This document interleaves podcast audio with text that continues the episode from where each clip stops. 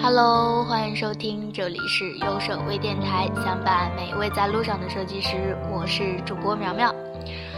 现在呢是凌晨的一点过一刻，所以说算是假期的第三天啦。因为是假期，我整个人也懒懒的了，所以就懒得写稿子了。今天呢就脱稿给大家说节目啦，说的不好，还望多多包涵。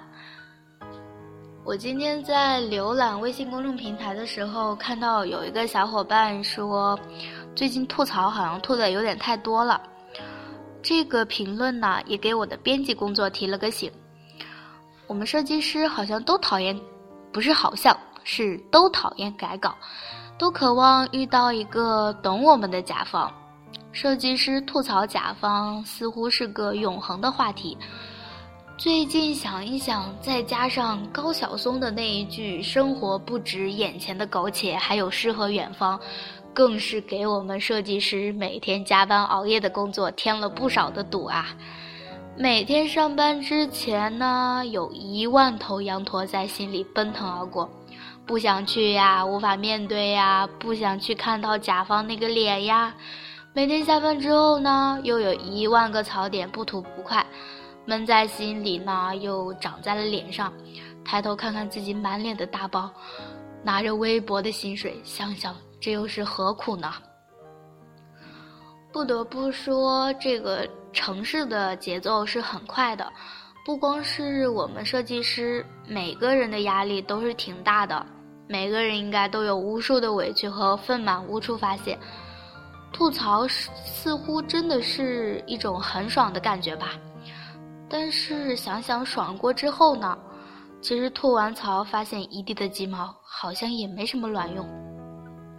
或许有人会说，我就是喜欢吐槽完的神清气爽呀。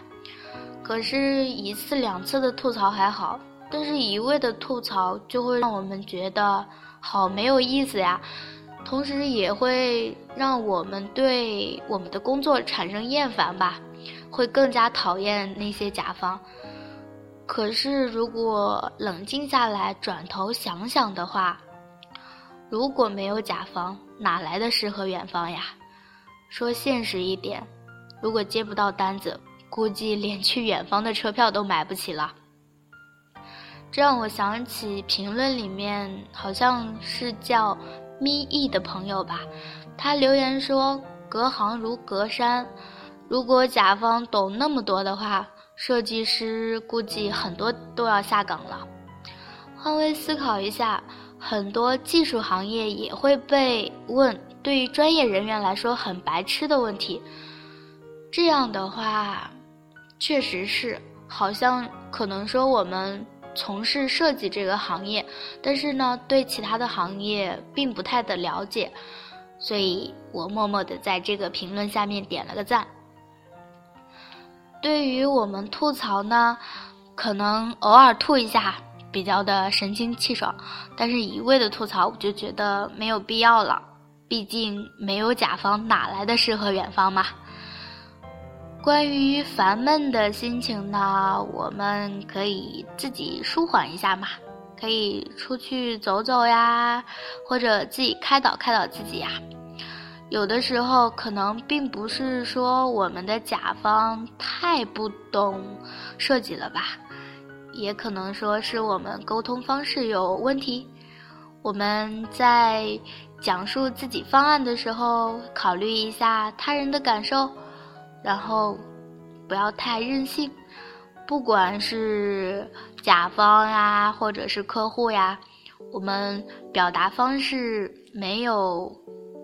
不要太直接吧，就是委婉一点，可能会让他们更加容易的接受吧。然后，如果实在是做的太窝囊的话，想一下自己的理想。理想这个词说出来可能有一些矫情吧，但是做事有了一个自己的目标的话，可能就觉得没有那么苦了。还有那些客户和老板身上一定有我们欠缺的吧，不然他们也做不到领导，对吧？所以说，想想我们之间还是存在一些差距的吧。好了，其实我这样在这里碎碎念，好像就说了一个观点吧。没有甲方，可能真的就没有诗和远方了。与其一味的吐槽，不如我们拿出点计划，努力让自己进步，可以有一天跳出去，不再忍受甲方的指指点点，也不用每天改改改改改。想想，如果有一天你成为特别牛逼的大神，谁还敢对你指指点点，对吗？